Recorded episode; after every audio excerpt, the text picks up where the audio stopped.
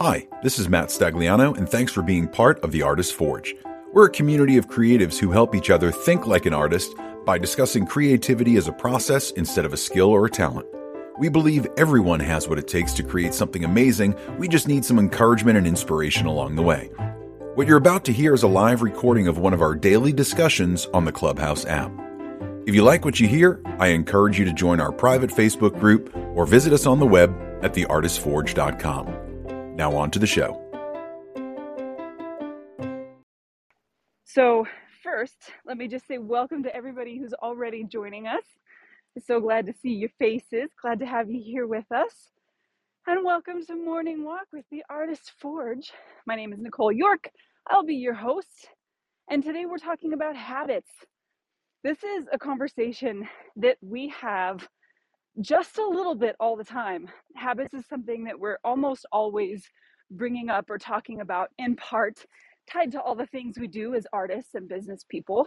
And these habits can come in many forms, from the codified habits that we build as part of our systems, those standard operating procedures that we use to get stuff done, or habits we don't even realize that we are partaking in, from physical habits, things we actually do and carry out with our body, to mental habits of thought, things that we think without realizing it. And these habits have such a profound impact on our lives that it actually can't, it cannot be overstated how important they are. Because, well, for a lot of reasons, that's what we're actually going to start with. So first, let's make sure that we understand what is actually happening when we carry out a habit. So by evolution, our brains are the most calorie hungry part of our body. Our brain consumes more calories, given its weight and size, than anything else does. And that's actually where much of our resting calorie burn, our metabolism, that's actually much of what burns all those calories is your brain. And the more you think and the more you engage in mental activity, the more calories you burn. So of course you can imagine, with your brain's job being keep you alive, that a lot of what your brain tries to do is say, how can we cut down the amount of calories we're burning? And one of the main ways your brain does this is by creating these habit loops. So a trigger will happen, followed by a behavior, and then some kind of reward. It doesn't always have to be a very wonderful, pleasurable reward, but it serves us in some way. And then the habit loop is finished, and we're like, oh, okay, that's done, and we feel better. But it begins with the trigger. You carry out that activity, you get some kind of reward, and then that piece of data, this is what we do, this habit, is stored in our basal ganglia, which is this part of your brain that you don't actually have active access to. You can't think your way into a different habit. You can't get your way into, your basal ganglia and pull stuff out and be like, I don't want to use this one, I do want to use this one. You don't get a choice. Once a habit is formed and it's in there, it's stuck. So habits are doing a few things for us, right? And it's kind of a strange skeleton key into your behavior, because if you can build habits for yourself that are serving you, and then you can make them so easily repeatable that all of a sudden you're doing them without having to think about it, then you can work your way into all kinds of behaviors that will serve you, from working out to writing the next chapter of your book, to getting that art commission done for the client you didn't really want to work on, and everything else. All of these things, including that coveted flow state, can be accessed through the power of habit. And so as artists, if we can take advantage of being able to more easily slip into that flow state or into those creative spaces, obviously that's going to make our job a lot easier. We don't have to wait on the whims of the muses in order to feel like we can create something that's inspiring. So today, I want to talk about what habits do we have now that are serving us? Because if I can learn some cool habit Bassam has built into his day that makes him more productive, and you can learn some cool habit that Bekka uses during her day to help her get into a creative space, then we can break those things down and recognize how we can take them and maybe adapt them to our own workflow or to our day. And you can actually see this at work in a lot of professional athletes. You will see that there are certain tasks that they complete the same way every single time. It might be when they step up to the plate that they kick the dust off both shoes, and then they flip their bat, and then they settle in, right? Or they flip the ball 3 or 4 times before they catch it and get ready. Or when they're about to take a three-point shot, you'll see oftentimes basketball players will use the exact same series before every time they have to shoot, because it helps them to access that space. I guess most of the time it's for free throws and not three-pointers, but anyway, you get the point. And we'll do this often in training as well, because if you can access that same place in your brain through those behaviors, then all of a sudden you have an increased ability to do what you want to do the same way every time. So success tends to happen on a percentage base more often. So to get us started, I would love to hear from our panelists. Do you guys have any habits, any daily habits that you engage in that you think are beneficial to your health and welfare, your mindset, your business, your art, that is something other people might be able to adapt and use themselves? And even if they can't, maybe you can explain how that's beneficial so that some of the folks who are listening might be able to start generating some ideas for building their own routines that may assist them in getting stuff done during the day.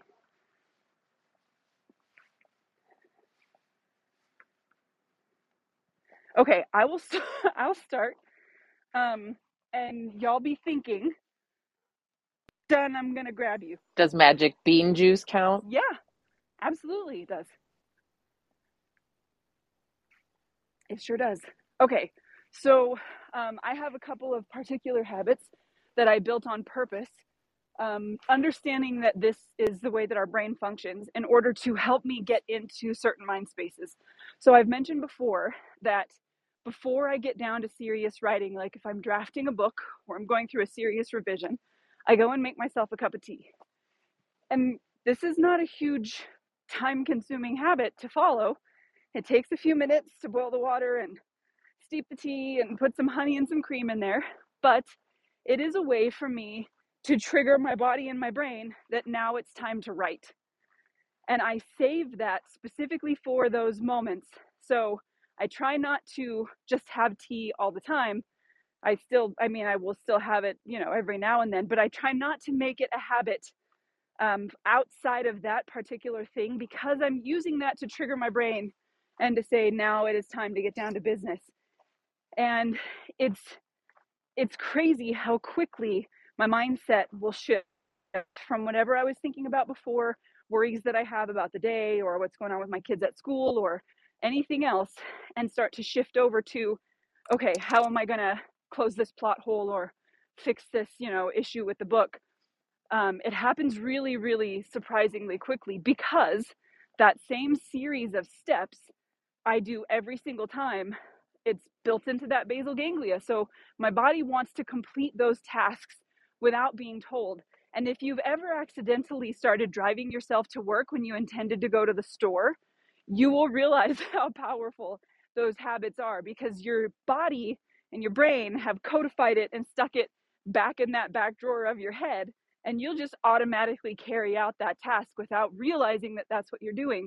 So I'm accessing that by making myself that cup of tea every time before I write. And the more I do it and the more successful it makes me, the more codified that little habit becomes, until all of a sudden now I can get myself there with relatively little effort. And the best part is it's an enjoyable task. I've mentioned how much I love my tea set, and using the pieces of my tea set, they just make me happy.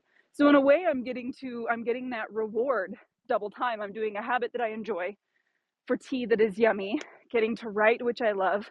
So it's all wrapped up in good stuff. And so that's one that helps me a lot. And obviously, being here with everybody in the morning, going on a morning walk, this is also a habit.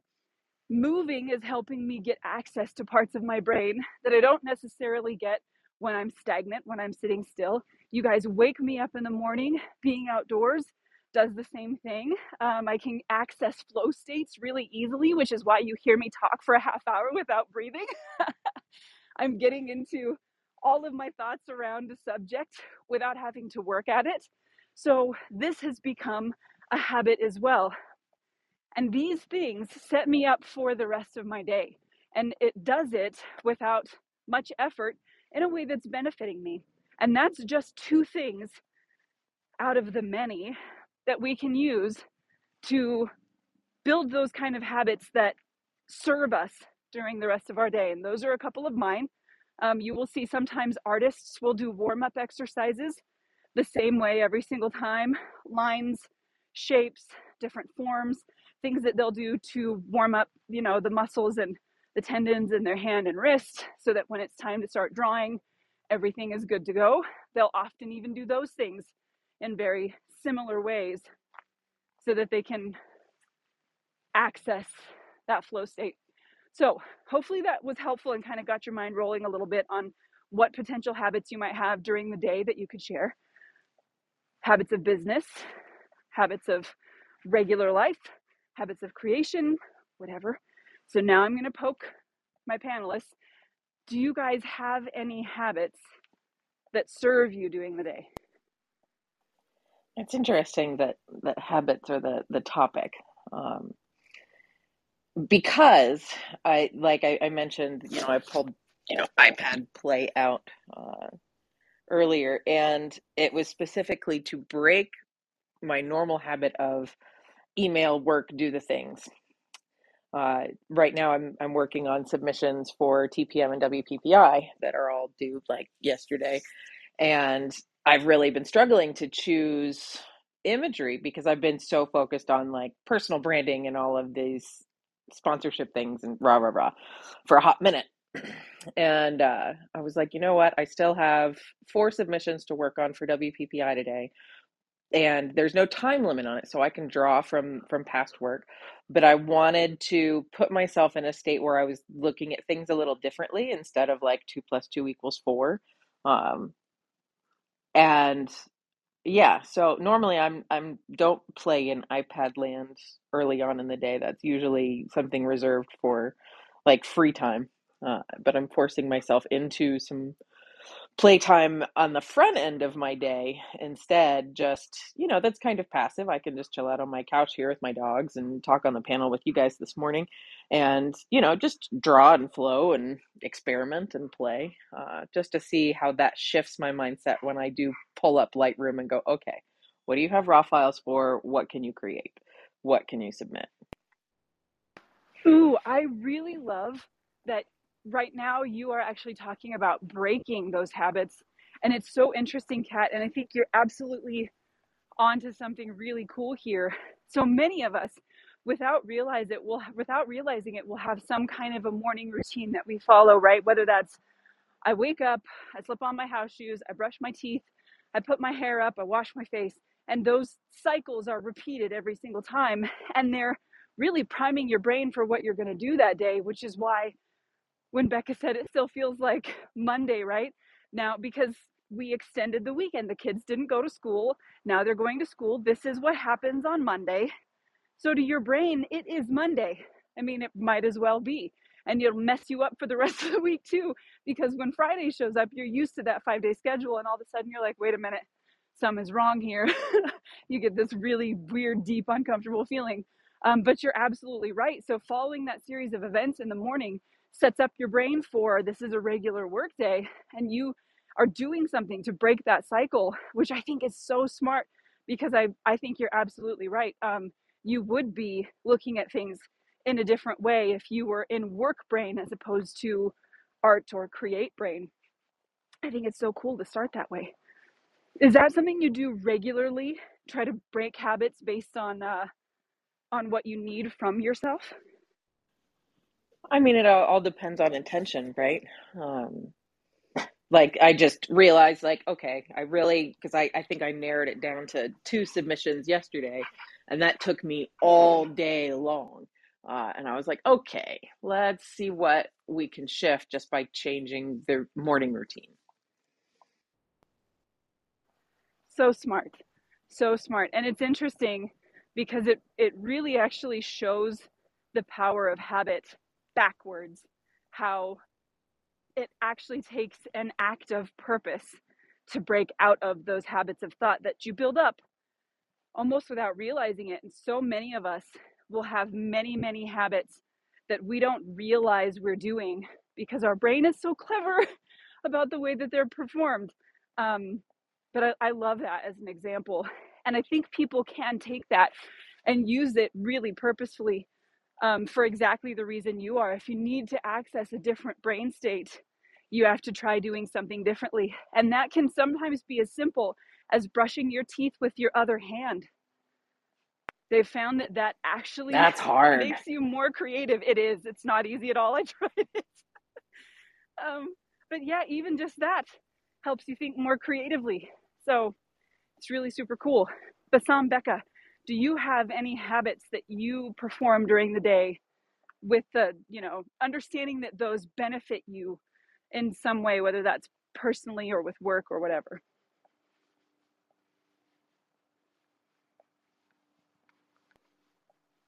I'm hoping Bekka chimes in because I'm having a hard time coming up with anything to discuss here. Well, I am not a creature of habit. I'm a creature of chaos, not because it serves me, but just because I am a mental disaster of a person. Not entirely. I mean, I do have kind of daily habits, and it's like my day starts out with good habits in mind, and then it just kind of devolves. And a lot of that is because I'm home with a toddler. And if anyone else has been home all day with a toddler, you know that maintaining habits and maintaining chaos is incredibly difficult. But my mornings tend to start out with pretty good habits. I get up when my partner gets up. He goes to work really, really early in the morning. Get up, make coffee, go work out. And that's when I get my TV in to kind of kickstart my brain a little bit and kind of try to start some brain activity and follow a story. I don't let myself watch TV unless I'm working out. So that's my routine. And then I start getting the kids up for school. I'm on here with you guys. I sit down afterwards and I start going through my email. I go through social media. And then I attempt to actually make some artwork, but that's about when the smallest child gets up and it begins to devolve. So I am not going to even pretend to have good habits in place right now because I really, really don't. And it's not because I don't want to. They're just very, very hard to maintain when I don't have that full capacity for control of my environment. For sure. And I think a lot of people will be able to identify with that. And it's so interesting to me how you listed a whole bunch of good habits and then said, I don't have any good habits. Getting up and working out and limiting TV time to certain times, which is part of a way that you're rewarding your brain for working out and making sure that you keep that for that particular activity. I find it really funny that you're like, no habits, chaos. Here's all my habits, but I don't have any good habits. Well, that's what I mean. Like it starts good. And I do my workout and I go and I brush my teeth and I wash my face and I do my skincare and I pretend that I'm like a put together person. And then the reality kicks in like an hour later. Well, I bet the fact that you have a morning routine is probably going to make it a lot easier to build other habits for yourself when the small goblin goes to school. However, I will say habits were actually a big part of controlling the chaos when my kiddos were little, because there were certain things that were built very clearly to give boundaries to the day so that there was times when you didn't get to mess with mom. Like, this is now the thing you do and I do and you leave me alone. And it was repeated so much that was what they understood. And particularly around bedtime was a big one that we built habits around, because the kids slept with me for the first year and change of their life, and then they transitioned to their own beds. And that transition was made really purposefully and repetitive over and over and over again, so that shortly after that transition, they would sleep in their own rooms with the light off by themselves, and then they're not allowed to come and get into my room in the morning unless the door is open. So they don't get to just come wake mom up unless something's wrong. So those kinds of habits that we built just made boundaries and helped control the chaos for us a little bit. Of course, not completely. And sometimes the rules would break, but they still helped to kind of form the boundaries of our day. And you are almost outside of even having to do that. So soon. And like those kind of things, they worked really well with my older kids. And we had established habits and established schedules. And then the universe was like, you know what you need?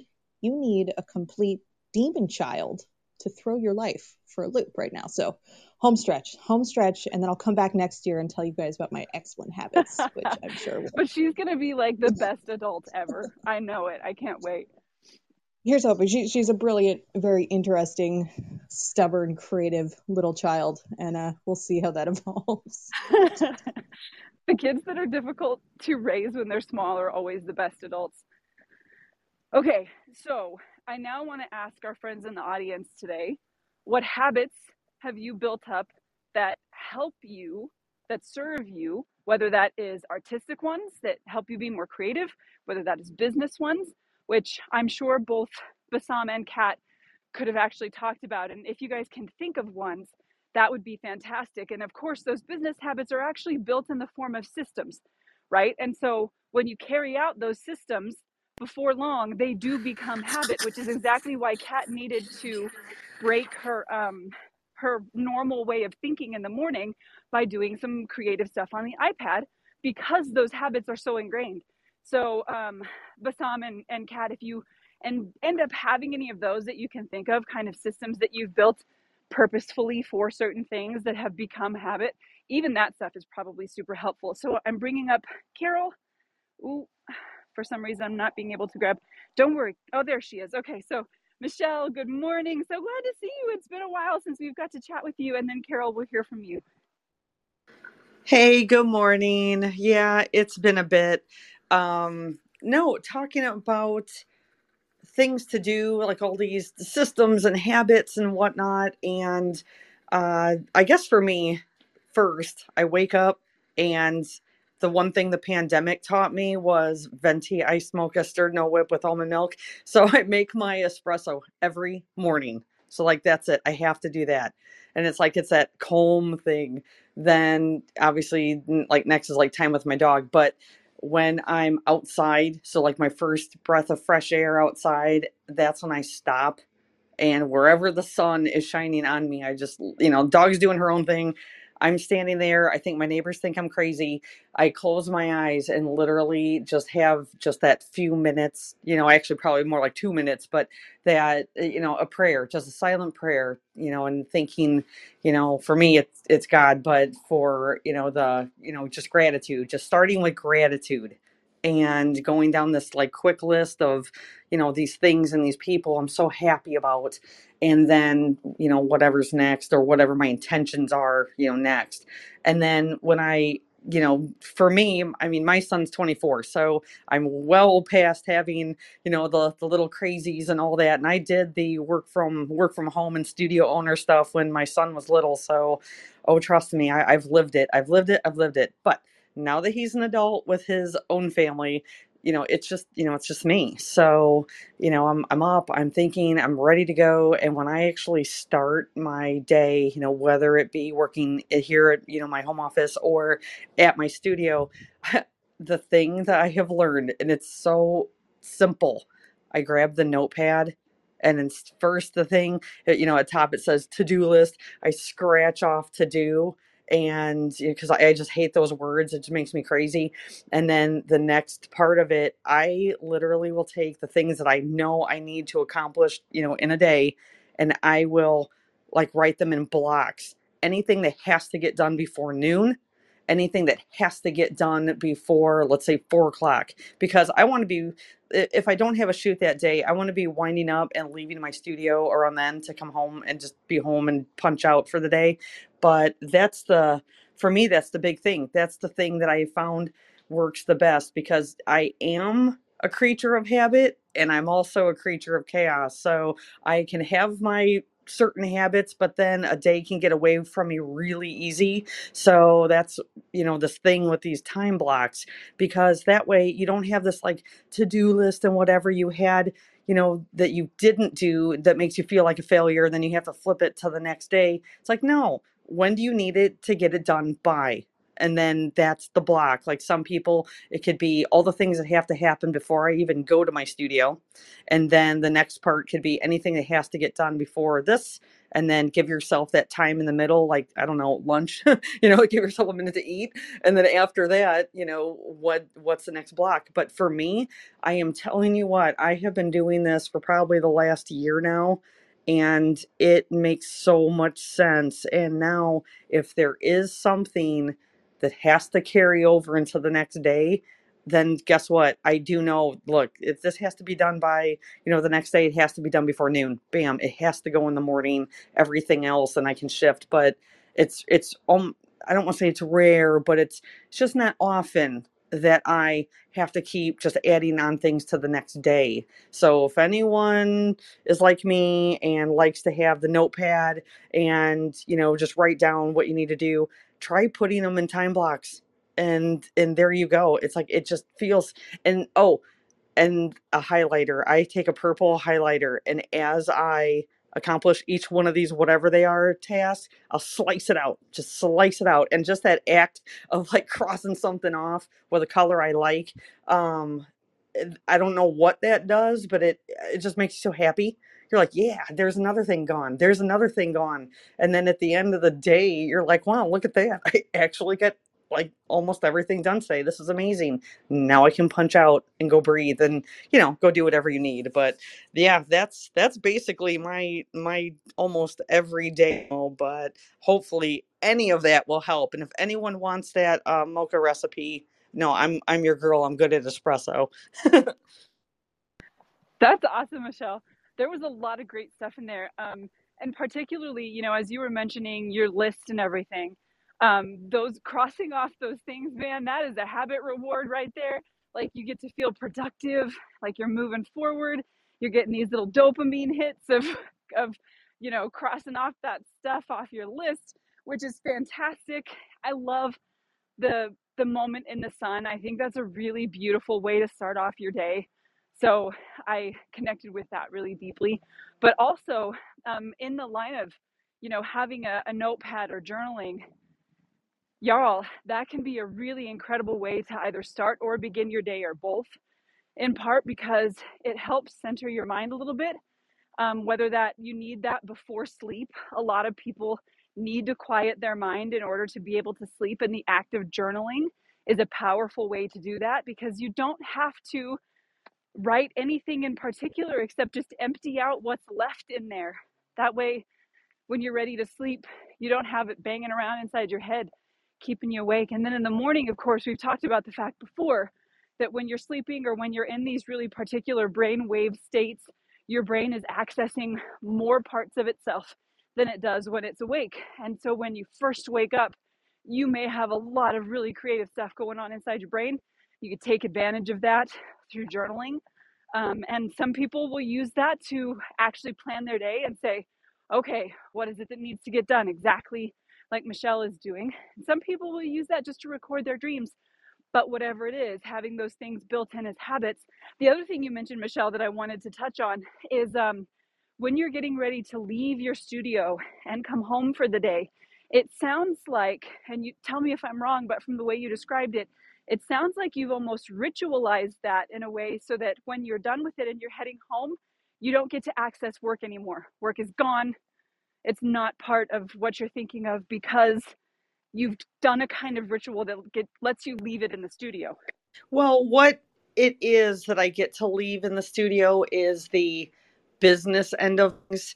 You know, like if a client is waiting on an order or, you know, editing things like the business end, you know, the non-romantic fun stuff is like that gets to be left so that when, you know, I take that deep breath, I'm like, okay, good, that everyone's caught up. Everyone has everything. I've taken care of everybody. Now time to go take care of me. And then when I'm, you know, I get home, I'm with my dog. I'm happy at this point, you know, my husband's at work. And that is the the creative time. I mean, Kat was saying that, like, when I chimed in here, she was saying something about, like, it took her a whole day, you know, to work on things. And there's times kind of stuff will be on my mind, like, oh my gosh, I want to look at my submissions, but you know, you got to get rid of all the business stuff first. And so for me, like, that time when I'm, quote, punched out from the business end, you know, because again, if you're a studio owner, you are a grown up business. You're not, it's not just this like fun hobby thing that you do. It's this amazing thing that you're responsible for. So, you know, I take care of the business end, punch out. And then when I'm home, that's, and that for me, really start getting those ideas. And like you were saying, journaling, well, I've got the sketch pad and I'll start sketching out what I want something to look like. And I'm actually working on this thing.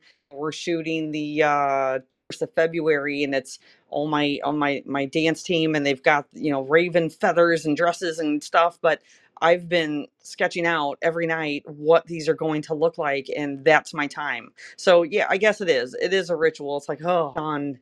And now it's time to be and to think and let, like, and for me, I get to let all those big ideas just kind of happen. And, you know, it's just, for me, it works. I hope someone tries it because trust me, slicing things off with that purple highlighter, it's like, yes, yes, yes, done. And now time to go live. Yeah, absolutely. And that's one of the things I did want to make sure that we brought up during this conversation is the power of ritual.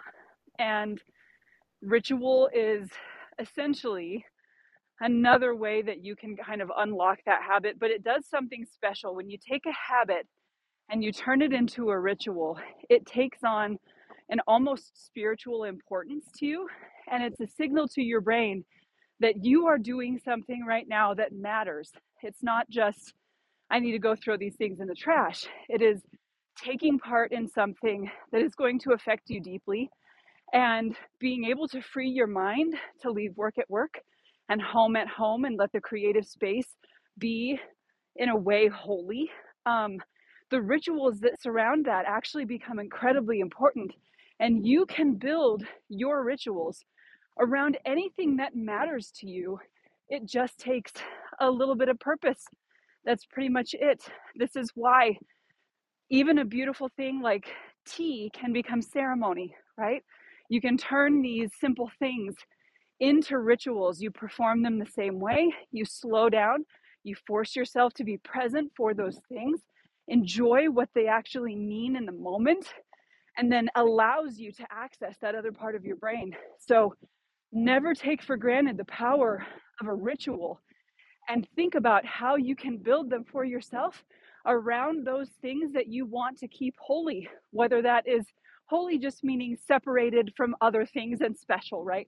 So whether that's your creative time, or whether that is your ideation time, or your time with your spouse or your kids, whatever it is, you can have those rituals that allow you to separate those parts of the day from each other, get into the mind space that you want to be in.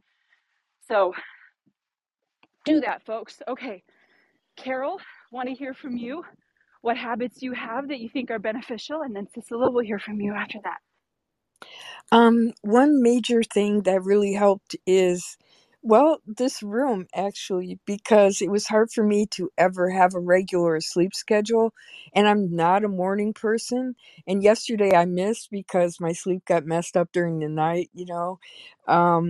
But getting up the same time every day, listening to my body at night when it's time for me to sleep, even though I may, you know, trying to schedule things that have an ending when it's toward the end of the day, so that I can go to sleep and feel like, okay, I accomplished that and I'm done with it.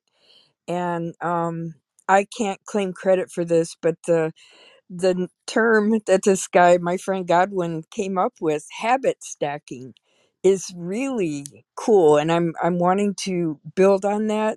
And basically it's like, okay, get up in the morning, have the coffee, listen to The Artist's Forge. And then I go and I take my pills so I don't forget. I was taking my pills at all different times a day, and it's like blood pressure and stuff. You really shouldn't do that. And so you guys have helped me regulate, really.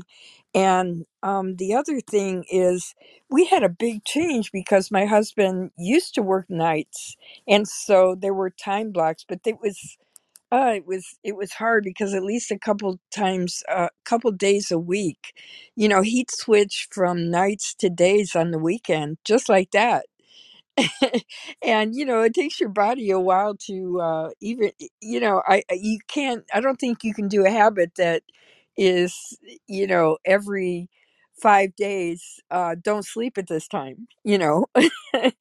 For me anyway, I found that very disruptive. On the other hand, it gave me, container sized bits of time where it was natural to do certain things, right? So now I'm retirement, the thing has completely changed.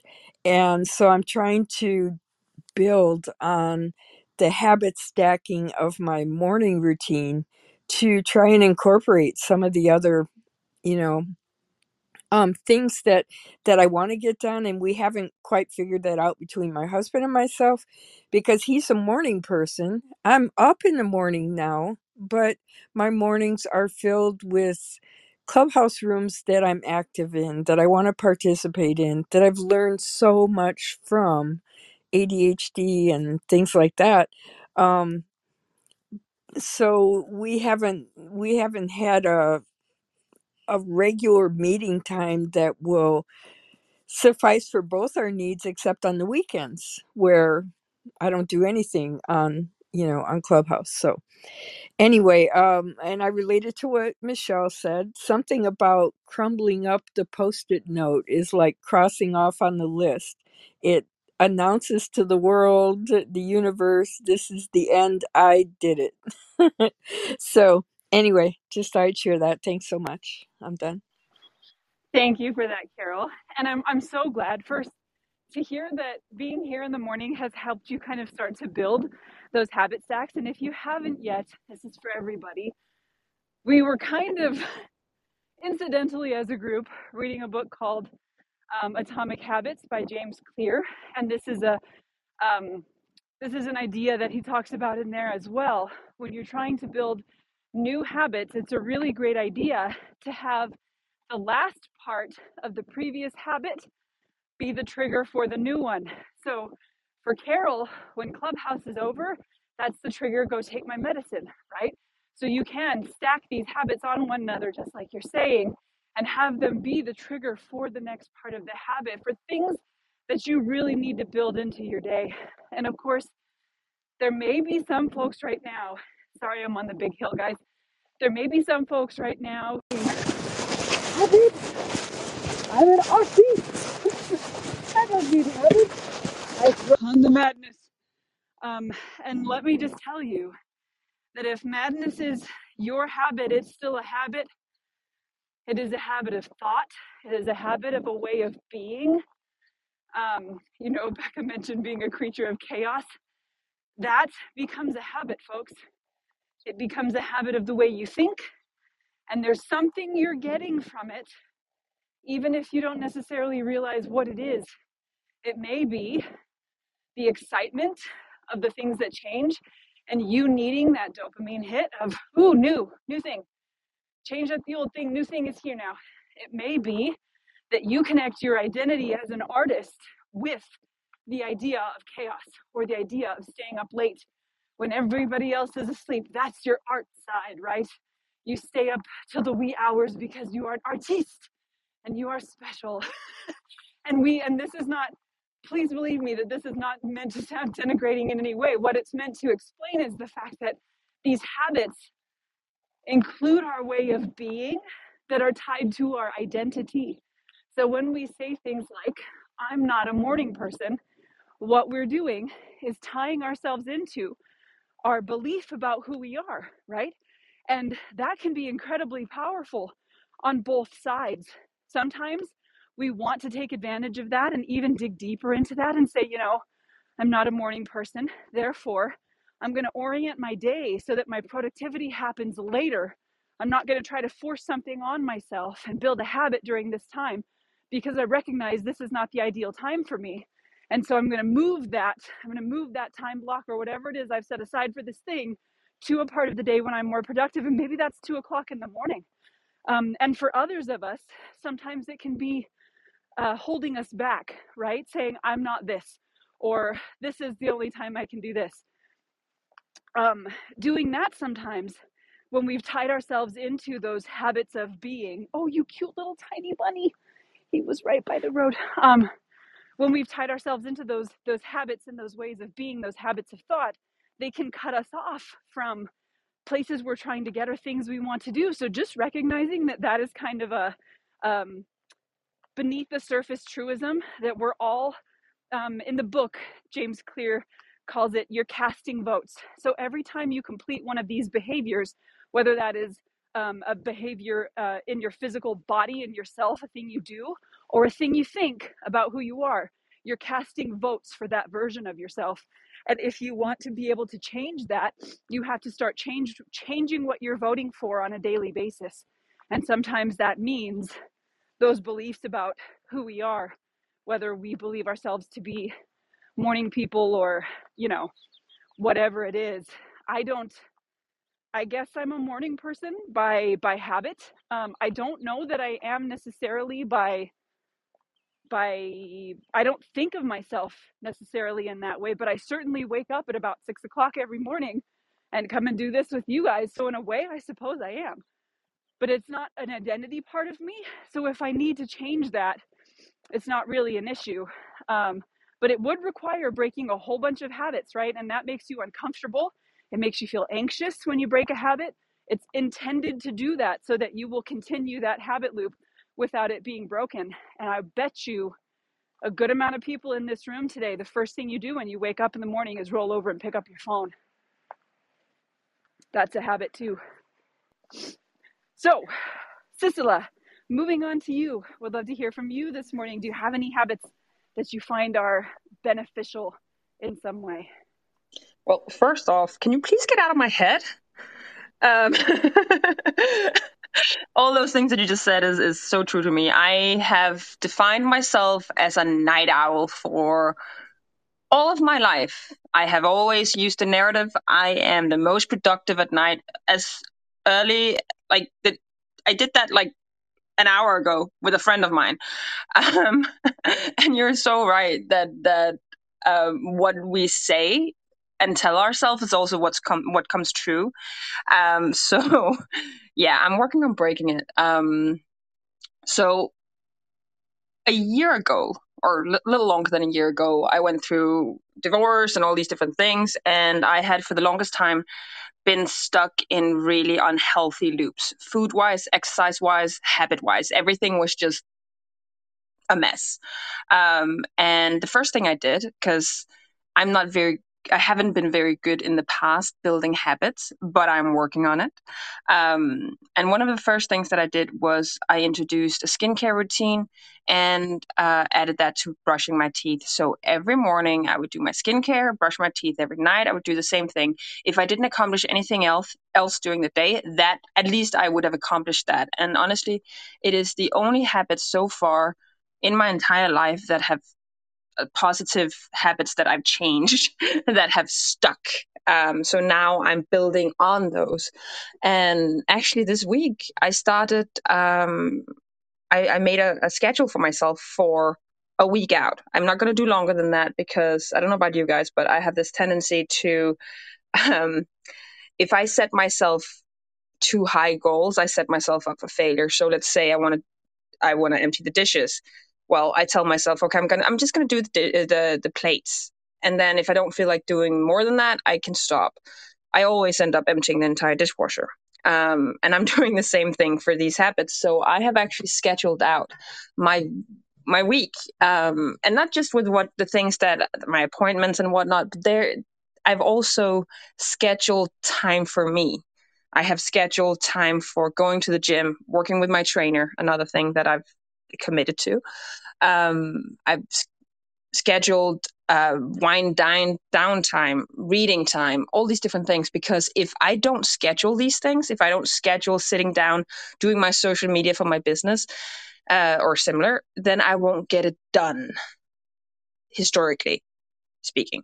So I guess my point is that I don't really, like, I'm working on my habits. I'm working on new behaviors. I'm working on my rituals. Getting up at a proper hour, because frankly, yes, I do thrive well at night. However, most of the world doesn't, including my clients. So for me, it is really important to build routines around these things and keep reinforcing them. Ask me in a week how it's going, because I'm nervous, but also I'm really trying to keep talking positively about these things, saying I'm totally doing this. I'm sorry if I'm sounding a little bit scattered, but that's because this is new. I haven't been a creature of habit before in that sense, other than like things that pulled me further down. Now I'm trying to build healthy, sustainable habits around my life that will propel me on in my business, on in my personal life, in my fitness, sleep, all these wonderful things. So yeah, habits are important. Yes, I think so many people can identify with where you're at, Cicilla. And particularly in the new year, we tend to do this. We go, okay, it's going to be a different me this year, and I'm going to have all these good habits. I'm going to build these things up. And then they become like the gospel for a little while, and they slowly start to fall apart. And then we're like, oh no, I didn't even realize I wasn't doing them anymore. And there's some really important reasons for that. But first, I want to make sure that I touch on something that you said and then just reinforce this idea. If you are a night person, that's great, right? But you said something that I think we have to keep in mind, but my clients aren't, right? And the people that I need to be doing business with, or the people that I need to be helping me or whatever, are not. And so all of a sudden now we're forced to take something that works really well for us and flip it around because there's some part of it that's not serving us. And that really is the journey of building new habits. It's recognizing this feels good and it seems to work for me, but it's not good all the way around. And something needs to change. Like, I get a whole heck of a lot of comfort out of sitting down and eating something sweet. Pastries are like my favorite thing. If I can sit down with a pastry and just, it just makes me so damn happy. However, there's a bad part to that as well, right? If I'm not watching my health and I'm eating too many of them, then it's gonna drag me down a road I don't wanna go down. So I have to look at that habit and give it a place and give it a meaning. Maybe I only get to have the pastry when I've completed something, or when my husband and I are watching the Great British Baking Show, or whatever it is, right? There's something that's tied to, like Bekka has with exercise and TV, where those are the times I get to do those things. And so I'm putting boundaries on that habit. And what happens is when we start to change those things, we've got kind of two main difficulties there. Number one is that the old habit is really deeply ingrained. And once we start trying to break it, we'll feel the discomfort and the anxiety that our brain has purposefully programmed in order to keep us doing those habits. Oftentimes, when people try to quit smoking, it is not so much the physical desire for the nicotine that keeps people addicted. It's the fact that cigarettes have become a really important part of habit loops that fulfill some kind of psychological need, the need to feel like they're calming themselves down. When people are stressed out, they will often grab a cigarette. They need to go somewhere and have a smoke and chill, and that is doing it for them, right? Or if you've had a cup of coffee, you always have a cigarette. These different ways that these habits are tied into the way we behave every day, and when we're not able to complete them, that anxiety pops up, that discomfort pops up. That's your brain trying to go, look, we got a system here. Don't mess with the system. So it does those mean things to us, which is the first hurdle in trying to build new habits. And then the second is the habit has to be repeated enough times for it to stick. And getting to that magic number, we don't actually know what that is. Some people will say it's 21 days or it's 30 days. That's not actually true. What it is the amount of times. And if your habit loop only happens one time a day, then yes, it is going to take you quite a bit longer than if you can make that habit happen multiple times per day. All of a sudden, it becomes easier to follow through with. So those are two things that are really standing in our way when we try to build ourselves new habits. And so one thing I would suggest is, if we have a habit of thought or a habit of being that's really tied deeply to our identity, before we look for ways to change that completely, like before we go, I'm about to become a morning person and I'm going to alter everything about, you know, how I behave, we need to find a way to make that habit both rewarding and tied into the identity that we're building for ourselves. And if that is, I wake up in the morning, I listen to The Artist's Forge, I get inspired. You know, I'm with people that I think are really fantastic and they motivate me to my day, and that is the reward, then that's going to be an assistance to that change where it's not so difficult.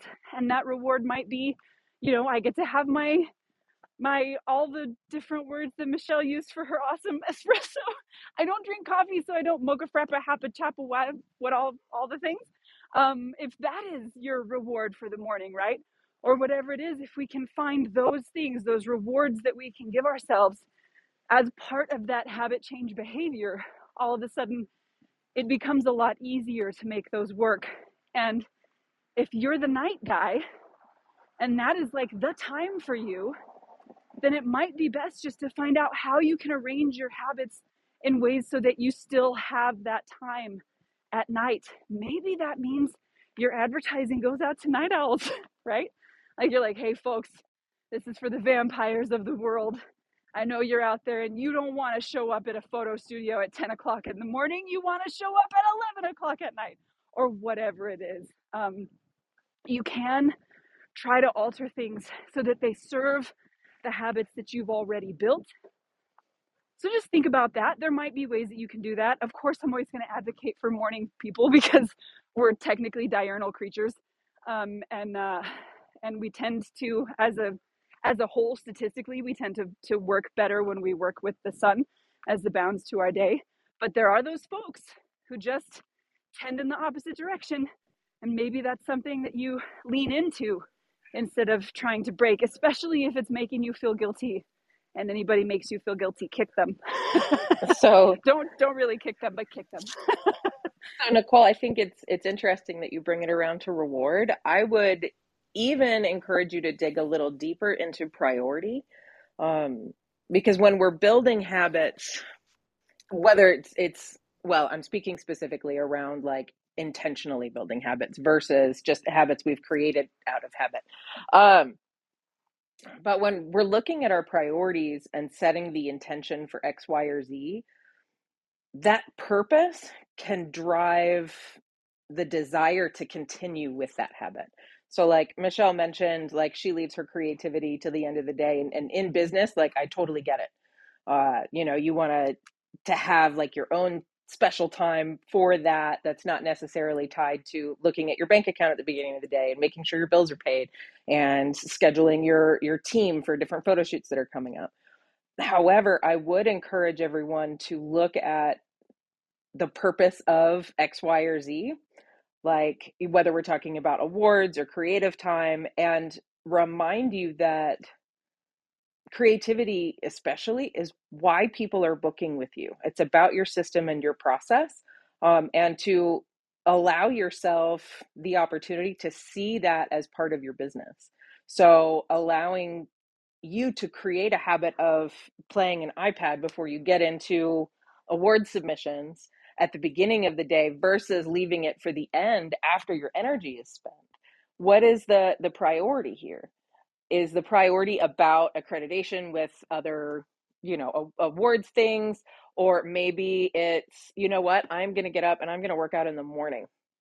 Even though, like for me, working out, I actually work out better like later in the day, late afternoon, early evening, because it wrecks me. So I know an hour after I'm done working out, like, I just want to go to bed. I want to eat all the things and I want to go to bed. I'm not one of those people that gets energized and is like, let's take on the day, right? But I understand that my priority in staying healthy requires that I move my body, right? So I know that that time block goes there in the afternoon because that can be best spent for how my energy flows throughout the day. So what's the priority? Is it, whether it's health or business or personal or spiritual, when you attach the end result to what you're trying to create the habit for, that becomes a motivating factor. Yeah, you're absolutely right, Kat. And it's interesting because those things, that is a reward, right? Like knowing that you're functioning better or that this thing is serving your goal and now you've seen it happen, that is a reward as well. And I know David would talk about the fact that the biggest motivation is tying something into your purpose, right? Like your deep heart motivations and those things. Yeah, 100%. And so, but I think sometimes the trick with those is that they take a little while to realize, which is why sometimes it can be difficult for folks to stick with a habit long enough for it to become the habit. So you have to even build a habit of thought that reminds you, I'm doing this because, right? And so if that's, you know, whichever priority that you're talking about, Kat, like I'm doing this because I know it's going to help me sleep better tonight. I'm doing this because my sleep is sacred to me. I'm doing this because it's going to help me get that accreditation that's going to look really great for my clients. It's whatever it is, we have to build almost a habit of thought then to remind ourselves of how this thing we're doing ties into our purpose, our priority, all of that stuff, so that we can motivate ourselves through those times when the habits that we previously have built try to exert themselves. And that's something that's worth mentioning. Once a habit is built, y'all, it never actually goes away. So this is why a lot of people will take the mantra, which I don't love, but it seems to help some people, is once an addict, always an addict. Some people will take that and use that to their benefit because they understand that once a habit is built, it doesn't actually go away. It can be overridden and superseded by different habits, which is why it's often so valuable for folks who have been down that long, hard path to remove themselves from the environment in which those things took place, because it removes a lot of those triggers that were built into the way that we behaved. And so whether I didn't mean for this to be about addiction, but it just was a really great example because it is such a powerful thing to have to deal with, powerful habit to have to break. If you can supersede those habits by changing things up, and that could be as simple as rearranging your living room, where you don't have to take the same path to the doorway anymore, all of a sudden that break in habit makes the overall habit change easier to accomplish because those habits that existed before aren't stepping up and trying to supersede what you're doing. Because if you trigger it, your brain wants to complete it because it's deep, deep in there. So just keep that in mind. The more changes you can make to facilitate the new habits, including the change of thought that Kat was mentioning, the easier it's going to be to build them instead. Carol, go ahead. I just wanted to say it's like having a habit that has flexibility, because I walk every day, but it kind of has to do with the temperature. And it's actually still too warm some days here to walk, and other days it's too cold. So I find the most temperate time for that with the goal of, you know, for health. And it becomes where, you know, it feels like it's missing. Okay, when am I going to fit it into my afternoon? But it will be fit into my afternoon. So a little bit harder. It's easier if it's the same time every day. In the summer, it's the same time when the sun goes down. That's the coolest time of day. But yeah, just wanted to add that, some flexibility within the habit, you know. I'm done. All right, y'all. So we are at the end of our hour, and I want to see if we have any final thoughts today on habit, whether that is a habit of thought, a habit of being, a habit of behavior, systems that we're building, anything like that. Are there any final thoughts there? I was glad actually that you pointed out how anxiety factors in to the creation and, you know, use of habits, and habits actually kind of function as antithesis to anxiety, which is something I actually do think about a lot. Like, why am I such a stress case all day? Because I don't have the structure that I want to have in my daily life. And I think I mentioned once upon a time months ago about my interest in humanism, particularly like secular humanism, which is the concept of kind of like the human as divine rather than an actual like God or deity. And so a focus on, you know, human behavior and human ritual. And often when we think of that word ritual, it tends to have religious connotations, right? And you see, you know, these kind of habits, if you have grown up in a religious household or you're practicing whatever, where, you know, it tends to alleviate that anxiety because you know exactly what's coming, right? If you go to, you know, shul or church or whatever on, you know, whatever day, you know exactly what's going to happen. You can go to any, you know, temple or church and know exactly what's going to happen. You know, the songs, you know, the prayers, you have that sense of familiarity and know what is going to happen. And there is no anxiety, even in the place of something new. So like having those habits in place where you know exactly what's going to happen and what's expected relieves that anxiety so much. And that correlation there is very interesting to me, and I'm glad you brought it up. Yeah, Bekka, I mean, I'm glad that you kind of expanded on that a little bit, because that's actually been a really incredibly important part of managing my anxiety. And in a way, I kind of call that that's me being a control freak. But what it actually is predictability, right? And the most difficult and dangerous environments for humans to be in from an evolutionary perspective is unpredictable ones, because it makes it less likely that we're going to be able to protect ourselves because we don't know what to expect. And so building those habits, you're absolutely right, from an anxiety perspective, helps manage anxiety in a huge way. And when we are in situations where, you know, we have a sleep disordered kiddo, obviously the unpredictability of that environment means you're going to be dealing with a lot more stress. And for those of us who have been down the parenting path when our kiddos are little, that can be, for many of us, the most stressful time of being a parent, because of the fact that everything is disordered all the time. And it is so, so hard to get into a place of peace and comfort because of exactly the reasons that Bekka just described. And so as a way to kind of end this, if there's one thing I could encourage everybody to do really, really deeply, is build yourself a bedtime ritual.